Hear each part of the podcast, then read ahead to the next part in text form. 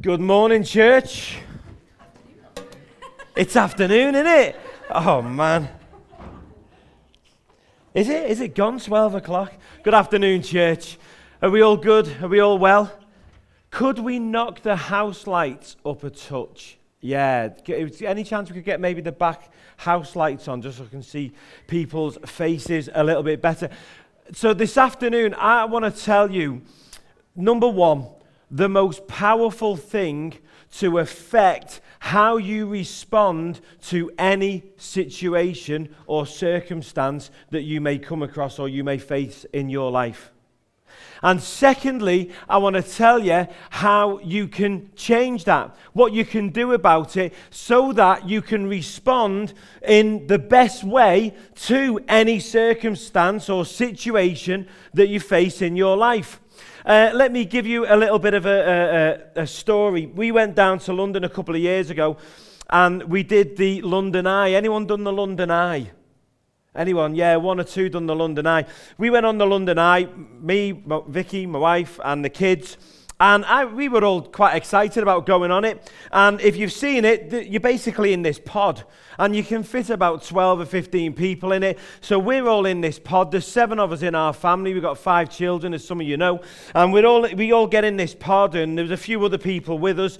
And so the pod starts going up. And you're kind of, you're over the Thames and you go incredibly high up. It's one of the highest structures in London. It's not the highest, but it's, in, it's one of the highest. And we're going up and we're getting higher and higher. And I'm taking the kids and we're going right to the edge of this pod. And you're like, you, there's basically a piece of glass in between you and the edge, and, and that's it. And you're looking out, and me and the kids, we're all going to the edge, and I'm picking them up and, and going, look, there you can see the Tower of London, and you can see St. Paul's Cathedral, and we're looking at all these different things. And all the time, my lovely wife is getting more and more anxious. More and more anxious. Anyone know why? She is getting anxious that the kids are close to the edge like they're going to fall out. It made no sense whatsoever. We're like, we're in this pod. And if you think about it logically, how many people have you heard of falling out of the pods on the London Eye? Anyone, I mean, the thing's been open for about 10 years. I've never heard of a single person falling out of a pod out of the London Eye. Ever heard of a road traffic accident? They're kind of happening every day. And so, if you think about this logically, right, it makes absolutely no sense whatsoever. Never has anyone ever fell out of one of those pods. Never has anyone ever been injured or, or hurt or harmed in any way, shape, or form. Whereas a journey, a 200 mile journey down to London and back again on the M6, there's accidents virtually every day on the M6 that are going on, or on the M1 and on different roads. And in fact, that was the most dangerous thing we did did on that trip was getting on the motorway and traveling down to London. Yet the thing that my wife, she wasn't anxious about that. She was sat in the car, and I'm driving. She should have been anxious. Anyone, anyone who's been in a car with me will know that. That I mean, I'm, I'm a, I, I, I, you know, being safe is important, so I am a safe driver. Um, but you know, I, yeah, I'm human, and I could make a mistake, and we could have crashed or anything on the way down. So why, why get anxious in the pot? And it's not just Vicky. Vicky mentioned this morning, we went, and she was very gracious, we went to uh, Northern Ireland last week. Anyone been to Northern Ireland? Absolutely beautiful place. I, I had all these images of Northern Ireland, of gunmen and, and, and, you know, balaclavas and, you know, and these harsh accents and concrete towers and all of this kind of stuff. Just, it, just rolling hills. And it was one of the most beautiful places I've ever been to. I, I fell in love with the place immediately. Absolutely gorgeous. And, and we flew there and we were on a propeller plane Vicky mentioned this this morning, and as we're coming into land, it was really windy last week. There was a lot of wind, and the plane is going like that as we're coming into land. Now, I can get in a car, I could get on a racetrack, I could, I could drive, and I could be like, you know, really pushing it and, and, and overtaking and getting in and out and weaving in and out. Really dangerous. I could do that, it wouldn't scare me in the slightest. Sat in a plane when someone else is flying it and it's going like that, I'm gripping the, the, the arms on the seat. And I'm kind of calm because I know, okay, I know how to handle myself and to manage myself when I get into that situation. But there's a nervousness that comes upon me in that situation. Yet again, the drive to Manchester Airport, we were probably more likely to be killed in that than we were in the plane. Doesn't make sense, does it? It doesn't make any sense whatsoever. Why do we suddenly have this irrational fear that come because it is irrational. Why can that come on us in a situation when there's no need for it? And some of you may know what I'm on about. You may have these, these fears that come upon you. Maybe it's a, a situation or circumstance that you, you've got going on in your life at the moment. And whenever you think about it, when your mind goes there, the fear comes on you. Maybe it's, it's a job situation. Maybe you've got an interview coming up. Maybe your car's got problems with it and you're trying to sort that out and you don't know how that's going to work out. Maybe you've got a loved one who's not well and you don't know how that situation's going to turn out. But we fall into these irrational fears and they don't make any sense. They, they, they don't make any sense. Let's play a game for a second. If I said to you, roses are red, what would you say back? Yeah, literally, just everyone immediately. Roses are red, violets are blue. Jack and Jill. Yeah, th- these things kind of just roll off the tongue, don't they? But the thing about roses are red, your response to that was just knee jerk. Everyone, I think there was, probably wasn't a person in the room that didn't just kind of immediately conjure up this violet to blue image. But here's the thing if we were in another country, that wouldn't have been the response. They wouldn't have immediately gone, oh, violet to blue. And, and roses are red. They might have actually, their response might have been, well, roses are pink as well, or the white, or the yellow or pretty much any colour under the sun. You can get virtually any colour of rose. In fact, they might have turned around and said, when you said violets are blue, actually violets are violet. They're purple. They're not blue at all. They're purple. So why are we all suddenly immediately coming in with this knee-jerk response, this learnt behavior of roses are red, violets are blue, and, and it just happens. It just rolls off the tongue. We just do it without thinking. It's like the whole the old doctor who taps your knee, and what happens? You, I'm trying to balance now. I'm normally very good at balancing. Why suddenly he taps the knee and suddenly it shoots out that's a knee jerk response. That's the definition of it. And it just happens, happens without thinking.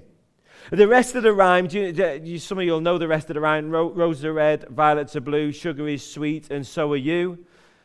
But are you all sweet? Are we all sweet all of the time? Or are some of us sometimes angry? Do some of us sometimes get bitter? Are some of us sometimes fearful? Are some of us sour even? Or salty? Is the word that the teenagers and the, eh, or, or maybe the 20 year olds are using. That's, you're so salty, is the phrase that I hear. I hear my kids saying that salty. And then I say it and I get in trouble because they're like, Dad, don't be saying that. You can't, you're too old to say that. I'm like, right, okay, fair dues. Anyone had that with the kids?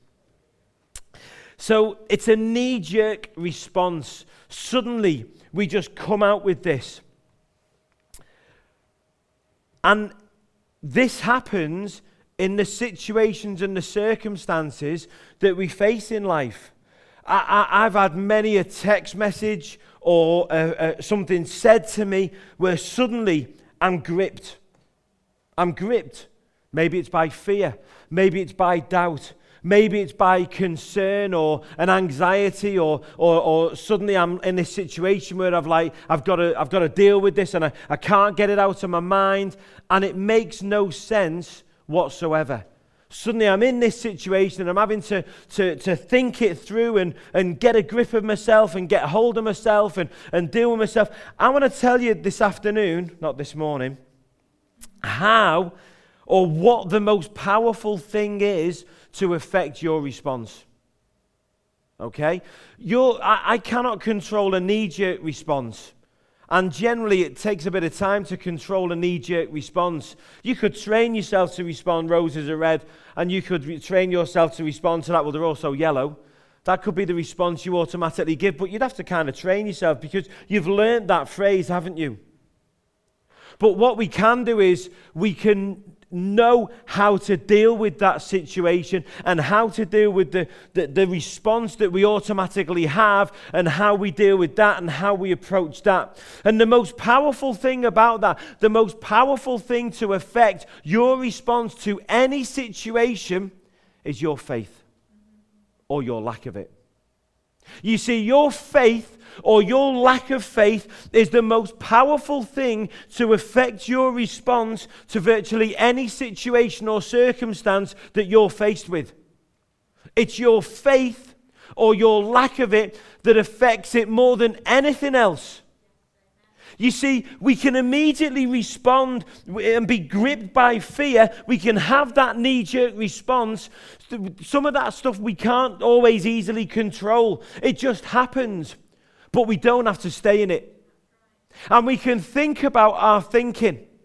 And we can take the time to think about how we're going to respond and how we're going to respond to our response. Ever thought about that? How does it feel when something happens to you and you respond negatively?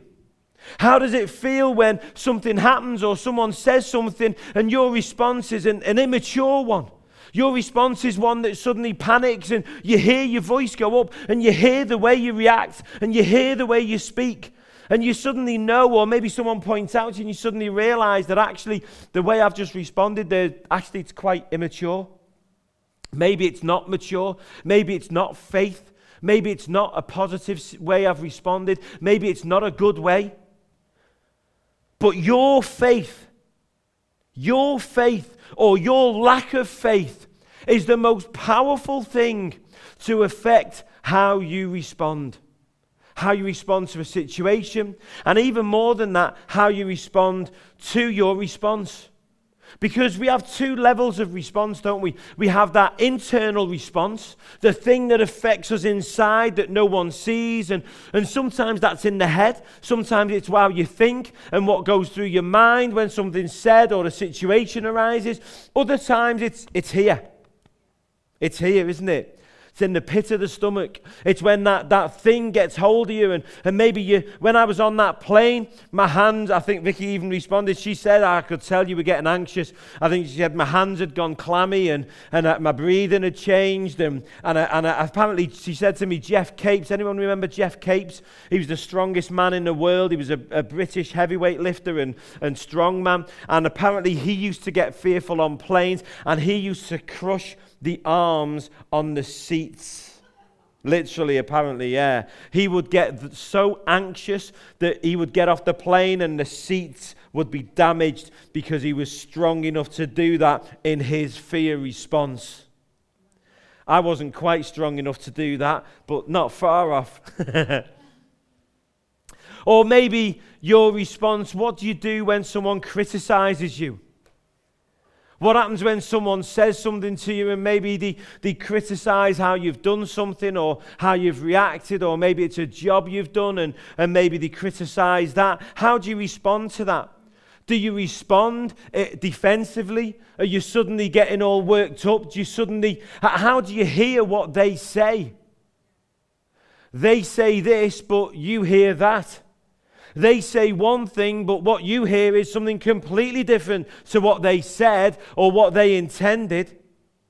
Now, I think there's two sides to that, actually. Uh, as an aside, this isn't what I'm preaching on, but I do think there's a, there's a response, there's, a, there's something that we can do that we should try and be careful about how we say things so that we don't offend people and, and maybe trigger them by into a response that's not helpful for them. I think sometimes it's really good to think about how you handle people, particularly if you're finding in your life people are generally responding always in the same way and you, you're always getting a reaction from people. Maybe it's time to think about how you're saying things and maybe retrain how you speak and what you do. But I also think that there's a response on the hearer to think about how what they've just heard and how they've just processed it. Was that person really criticizing you? Because often when there's criticism, the response that sometimes people uh, they, they hear a criticism, suddenly it's like, well, I'm just terrible, aren't I? And I'm just, I'm just, I can never get it right, and I'm always getting things wrong, and, and I'm always doing this, and I'm always doing that, and, and I'm just no good, am I? Ever heard that response? Ever responded that way yourself? But maybe that person was just doing the best they could at the time. Maybe you were just doing the best you knew at the time. And maybe the person who came and spoke to you, maybe they were just doing the best they knew at the time to help you out, to maybe give you some advice, to, to move you on, or to help you, to, to, to give you something that would maybe help you to respond better the next time or handle the situation better. In the Bible, there's a, a, a, great story, a great example, one of the most famous stories in the Bible. It's in the Old Testament, and it's about the people of Israel. And this was a, a, a, a, nation they became. It was a nation that came out of one person, one person that God spoke to. A man called Abraham, and, and God spoke to him. He spoke to him many times. And one of the things God said to him was, He said, I am going to make you into a great nation. He said, The nation that I'm going to make you into will be the greatest nation on the planet. Through that nation, every other person on the planet will be blessed. I'm going to bless all nations through the nation that I'm going to create from you. It's going to be so numerous that the stars in the sky, the, the sand on the beaches couldn't even number that nation. That nation started off with the most incredible, incredible promise started off as a great and mighty nation. And it was tested really early on before it, you could even call it a nation. It was just a family, it was just a, a, a family of people. And it was tested. And that promise was handed down and told from generation to generation. But as years passed, the nation ended up in Egypt, in another place, in another land. And in that time that they were in Egypt, they grew. They grew as God said they would. They grew strong and mighty and powerful. So strong and so mighty and so powerful that they made some enemies. The nation that they were in grew fearful of them. You see, their response, Egypt's response to Israel, wasn't one of, hey, here's a nation that God has said, God Himself has said He is going to bless all other nations through them. We're blessed to have these people with us. We're blessed to have these people in our midst. No, no, no. They didn't respond like that. They didn't filter it like that. They didn't hear that. They just saw this nation growing and they became fearful. They became scared. And their resp- response was, hey, we need to worry. We need to react. We need to fight back. We need to, to keep these people down, keep them in the place because they might grow strong and, and they might overpower us. And we can't have that. And this went on and on, and, and eventually you've got this nation, they became slaves. Israel, the nation, became a slave to the Egyptians. The Egyptians used their power and they treated them badly. They treated them so, so badly. They treated them as slaves. They gave them jobs to do. They gave them work to do. And, and basically, they did all the jobs that the Egyptians didn't want to do. Yeah. And they started to cry out. They started to cry out to God and, and cry out to God for help. And the nation, they became so powerful that in the end, Egypt fought back and started to call them even as a nation. And out of that nation, one arose. God responded and God sent a savior to that nation. A savior like, like Jesus. He sent a savior to that nation. His name was Moses. And it, his whole life started as a miracle. Egypt had decreed that Moses should be killed. He should be killed. And all the children of his age. And Moses was saved. His mother saved him. She put him onto the, to the river Nile in a Moses basket and just left him into the hands of God. He could have ended up anywhere. He could have ended up being eaten by crocodiles. He could have ended up drowned. He could have ended up being taken out to sea. He could have ended up on the other side of the, of the river. He could have ended up further down, not, not a few yards down, with another family and being killed anyway. But where did he end up? Of all the places where he could end up, he ended up with Pharaoh's daughter. suddenly found himself in the house of Pharaoh, being brought up as a prince, as a prince of Egypt. Incredible. What an amazing miracle. It didn't all go well. Moses grew up and he knew of his lineage and he saw the oppression of his people and he, he, he killed a man because of this, the way this man was mistreating one of his people. And he ended up having to flee himself and he spent 40 years in the wilderness. 40 years until eventually God, and I'm obviously shortening the story, but, but God spoke to him. Another incredible miracle. God spoke to him through a burning bush. There's a, a bush just burning. And Moses spots this bush. Probably wasn't the most weirdest thing in the world. It, it was in a hot country, it was in the desert. A burning bush wouldn't be the most amazing thing to see, except this bush was different because it was on fire, but it wasn't being consumed. It wasn't burning out. It was just burning. The flames weren't damaging the bush. This was miraculous. Moses noticed it, he saw it. And out of this burning bush, God spoke to him. And he said, Moses, I'm going to send you back to save my people. I'm paraphrasing all of this. I'm going to send you back to save my people. And eventually Moses complains and, and, and, and says, oh, I'm not up to it, I'm not worthy, and gives all these excuses and reasons why he can't, but eventually he ends up there, and, and God sends him to Pharaoh. Back to Pharaoh, back to the man he'd fled in fear. He sent him with a, a miraculous staff, a sign to Pharaoh to go and to speak to him and to, to tell him to let God's people go. That was the message he went back to Pharaoh with. God says, Let my people go. He stood there before Pharaoh, probably fearful. I would have been scared. I wouldn't want to do that job, would you? Pharaoh was the most powerful man on the planet at the time, in worldly terms. And Pharaoh stood before him and said, Let my people go. And Pharaoh went, Okay, yeah, uh, I will, we'll sort out some transport for them and, and we'll send them off with some stuff. And no, it didn't go like that, did it? He never said that. Pharaoh never just went, Okay, yeah, off you go. Your people can. What, God said? Yeah, yeah, off you go. Brilliant, yeah, yeah, go. No, no, no. Pharaoh said, You're joking, aren't you? I'm not. Why should I let your people go? Yeah. I'm not going to let, let your people go. They're my people. I rule here. I'll do what I want.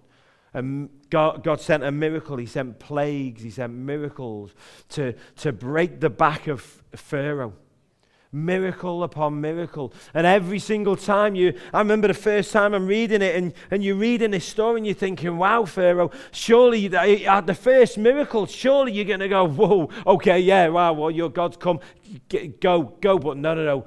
Pharaoh goes hard, his heart is hardened. says in it, it phrases it like this, like God hardens his heart. God himself hardens him, his heart. I don't believe God did it in a, in a cruel and nasty way.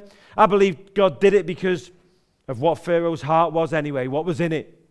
But regardless of what I think, it, these went on and on and on. And then in the end, Pharaoh relents and he says, Go. I've had enough. I can't take it anymore. The, the, what, what your God has done, He has broken me. I am defeated. Go, go, just go and, and take your people, take your people and go, and, and off they go. And then there's a verse. These people cried out to God to save them. They cried out and asked God to save them. They did that. And God responded. They were being mistreated, they were being beaten, treated like slaves, you name it. They were crying out to God, God, free us, free us from this oppression so that we may worship you.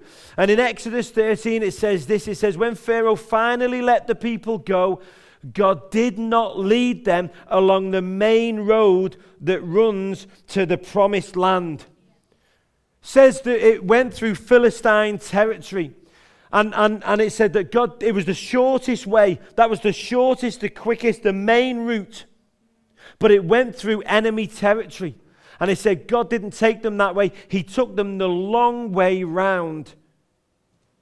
And here's what's so sad about that because it goes on to say this and I quote from, from God it says, If the people are faced with a battle, they might change their minds and return to Egypt. If they're faced with a battle, they might change their minds and return to Egypt. There's a sermon in that verse alone. Just, in fact, it's not even a full, that's half a verse.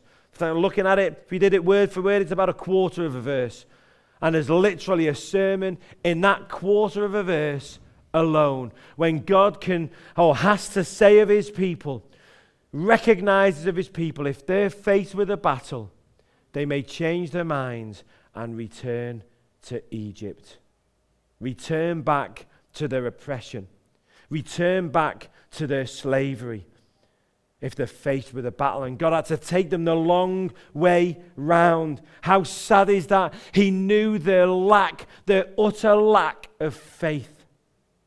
Complete and utter lack of faith. And if you know this story, it's just all the way through year after year, problem after problem, situation after situation, every single time. Listen to how they respond. The first real problem, God's, He sent 12 plagues. 12, not one, not two, not three, not four, not half a dozen, not even 11. 12 plagues he spent. He's brought the most powerful nation on the planet to its knees to free them. They've left full of gold and silver. They've looted the nation. The, this nation has been brought to its knees to such an extent they've gone, just go, take anything you want, take it all, just leave us, just go, please, just go, just go, just go. What a miracle. Am, am I overplaying this or is that incredible? That's incredible, isn't it? Absolutely incredible, right? And literally, they travel. First roadblock they come to. Now, fair, fair enough, it was a big roadblock. All right, it was quite a big roadblock, it must be said. But the first roadblock they come to, pick up the story in Exodus 14, verse 10. It says this that basically, they've got to the edge of the river. And Pharaoh, by this point, has decided what was I thinking? what was I thinking? I've let this people go. They've plundered me and everything. He suddenly forgot. He's forgot. He's forgot everything that's just happened. And so have the people of Israel. And so have the people of Israel. They forgot so easily. Listen to it. As Pharaoh approached, the people of Israel looked up and panicked. They panicked they panicked when they saw the Egyptians overtaking them. Now, I can, I can understand that panic. An army is approaching. I'd panic, wouldn't you? An army approaching. I think fear would grip you. I think fear would grip you in that moment. Roses are red. Come on. That's the response. You see an army approaching. You, you whoa, whoa, whoa, whoa, flip. What's going on? That's normal, that's healthy. It's like a healthy fear of heights. I think that's a good thing. You see an army approaching, you see someone coming at you with a knife, you better kind of, whoa, panic a little bit. I think that's normal and healthy.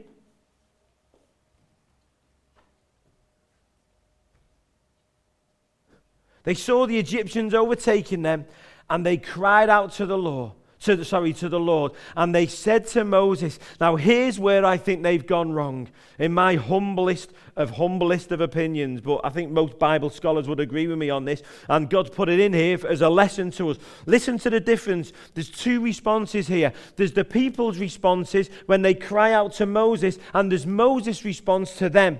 The people's response, the, the, the, the Israelites' response is, listen to it. I mean, it, it's, it's incredible. Why did you bring us out here to die in the wilderness? Sorry, hadn't they asked for this?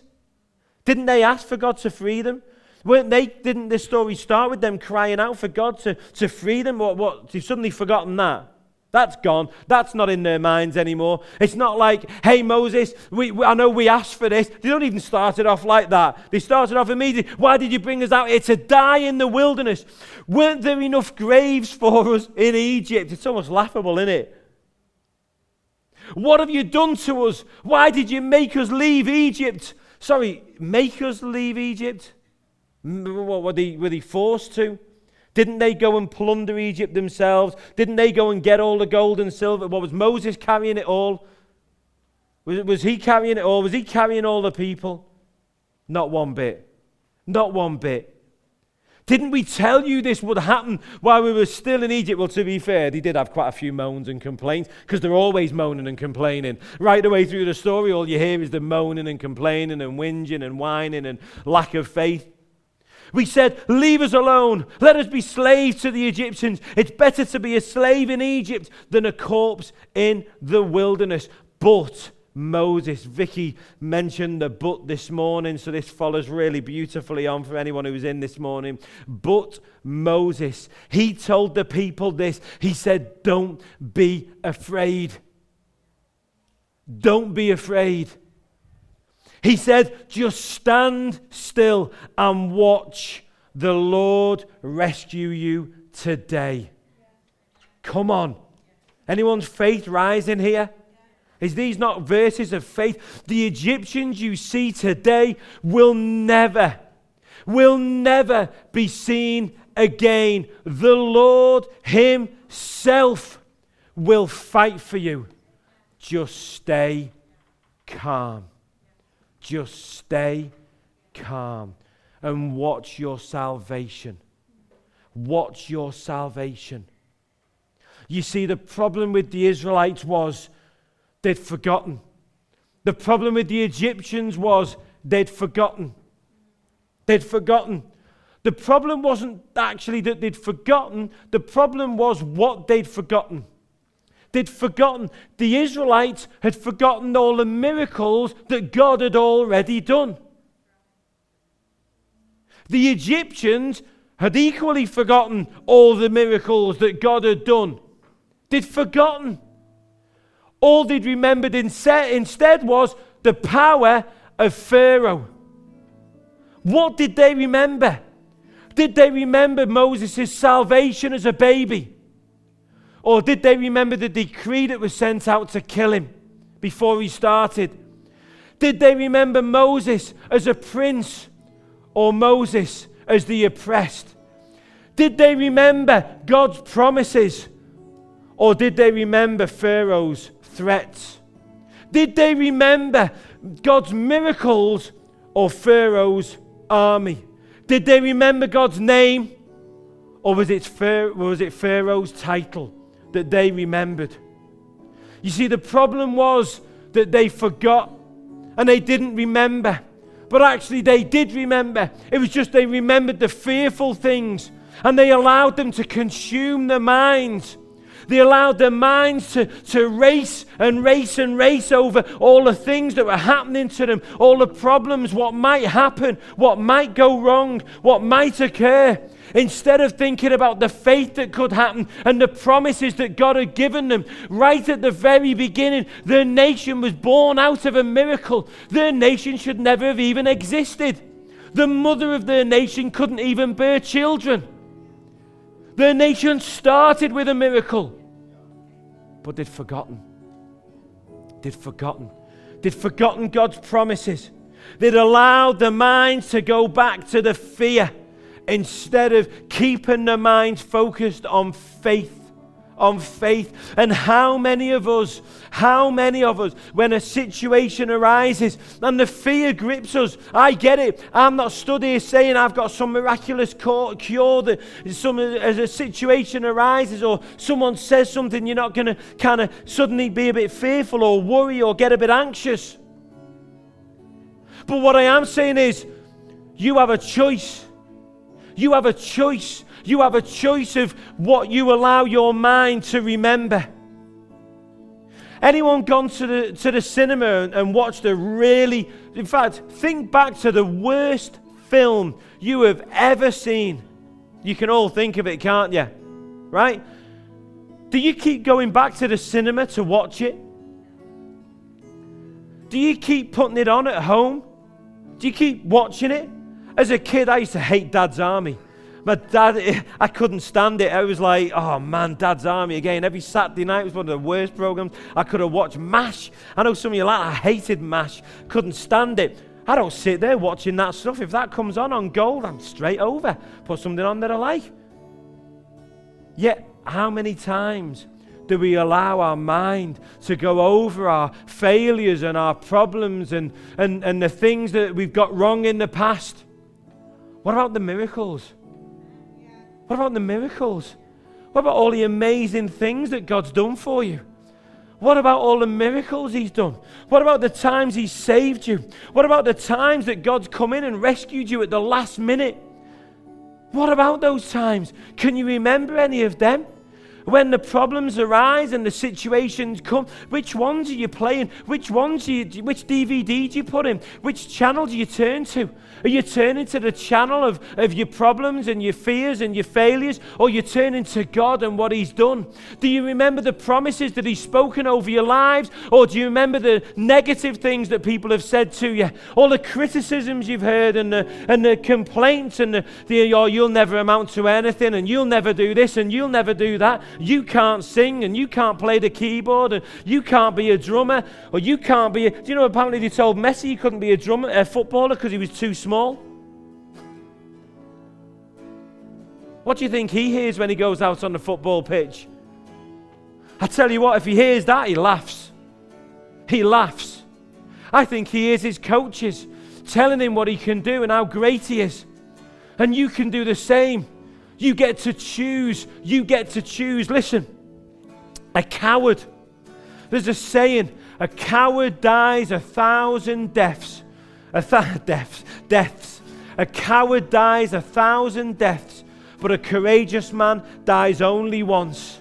Some of you in here, you're fearful of the future. You're fearful of what's ahead and, and what's coming.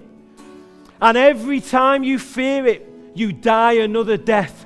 Every time you replay the negative thing that might happen, you die another death.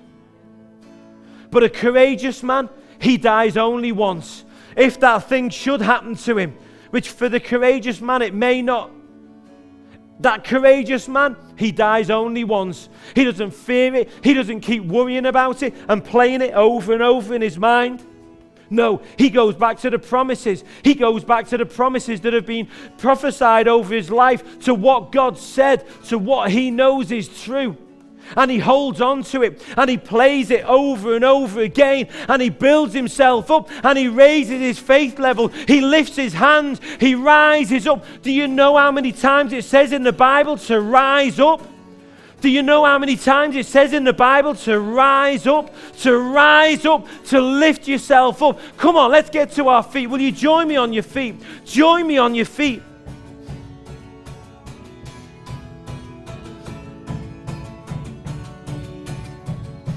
Come on.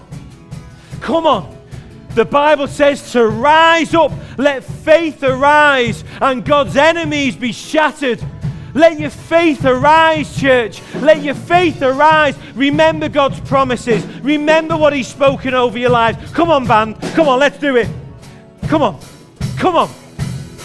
Leave that there. I'm going to say some more in a minute.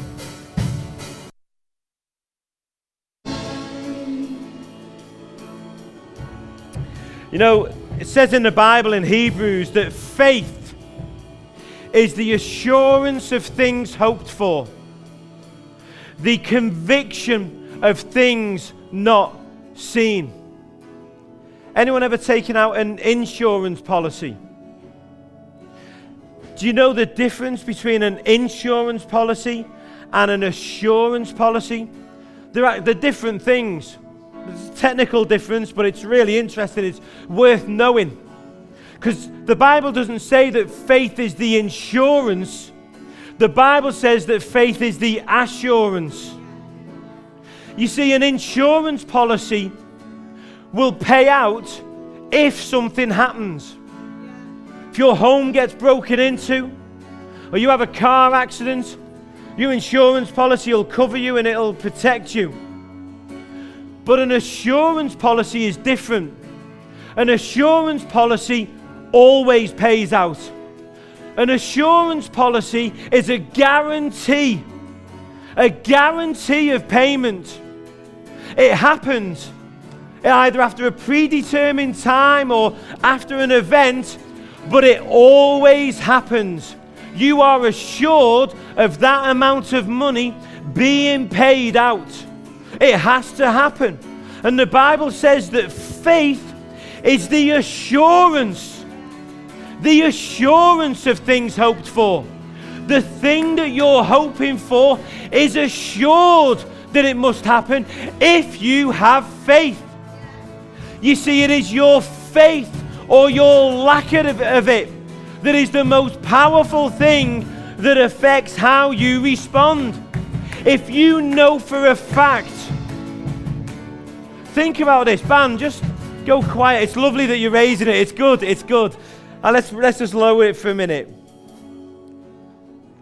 Imagine for a moment. Imagine I've took out a policy to, to pay out a sum to my family. Not an insurance policy, but an assurance policy. And it's an amount that I know is going to be enough to financially look after them, whether I live or whether I die. Am I struggling, sleeping at night, worrying about my family's financial future? Am I fearful that they're going to be okay? Or am I assured that the thing that I hope for is going to happen? that my family are going to be financially safe and sound. And faith on the promises of God, on the things that He has spoken, on the things that He has said. Number one, to everyone, but number two, more specifically to you as an individual, is the assurance that that thing must happen. That's got to affect how you respond. Because if I'm told that something's going to happen and then an event occurs that makes it look like it might not happen, am I going to panic? Am I going to panic? Am I going to worry? No, not at all. And I just want to end with this. I know some of you. See, one of the things that, that God really wants to say to some of you this afternoon is this that the problem with some of you is what you're remembering and what you're not remembering. And listen, God, do you know? Anyone heard that God forgets? Anyone ever heard that? I've heard it said that God forgets. I've heard it phrased that God forgets our sins. Anyone ever heard that? Yeah?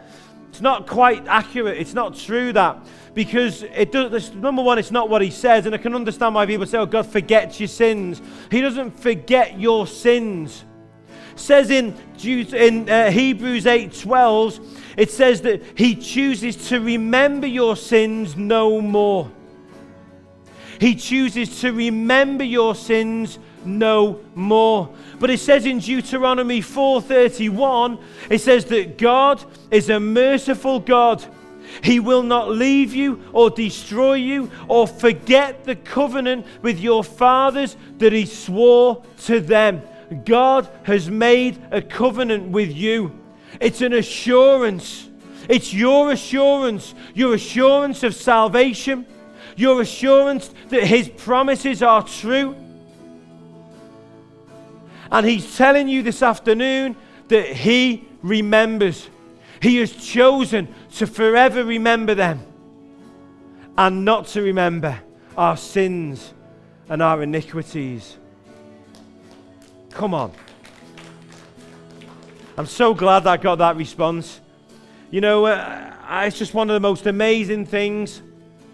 Think about this for a moment. Maybe you're struggling with with a situation. Maybe you're struggling to trust in God because you, you're thinking about you and you're thinking about your lack of faith. And maybe you're thinking about the things that you've done wrong and your failings and, and your sins and all your problems. But God says right there, doesn't say forget your problems. He said, But I choose not to remember them. Instead, I'm choosing to remember the promises. The promises. God says, I'm choosing to remember the promises. Are you? Are you remembering the promises? Because that's your faith. Should we pray for a moment? Maybe just bow your heads. I just want to end this meeting with a prayer.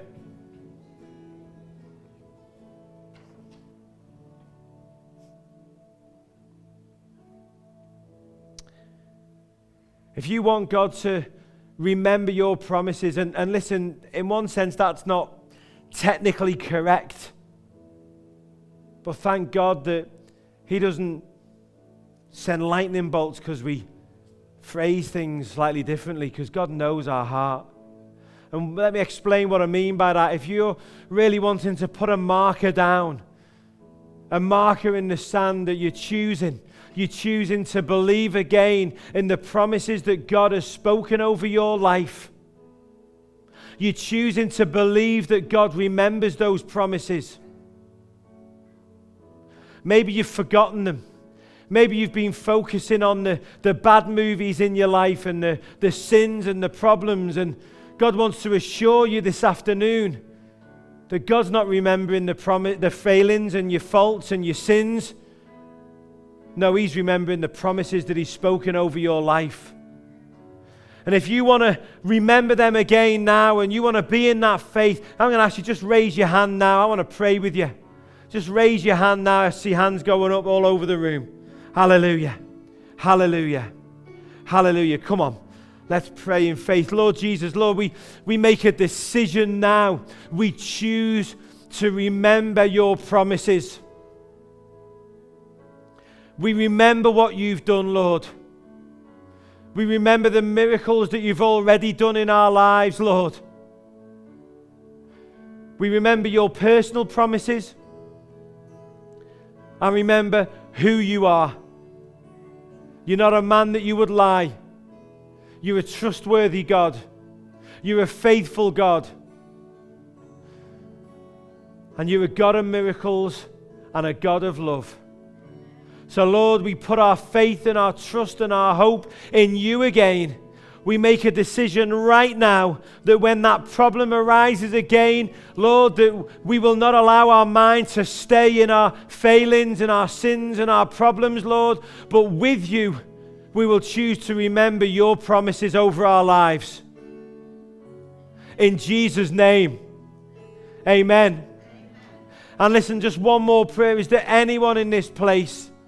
Is there anyone in this place? And, and maybe you would say right now that I'm not a Christian. I've never prayed a prayer to become a Christian.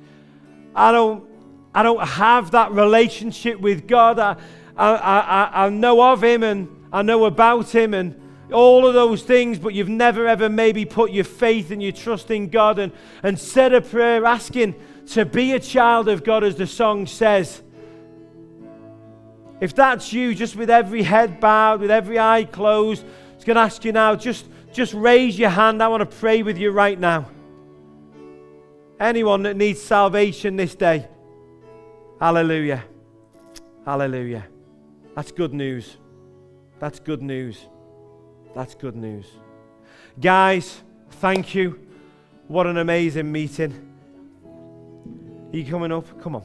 No, come on up. I've talked enough.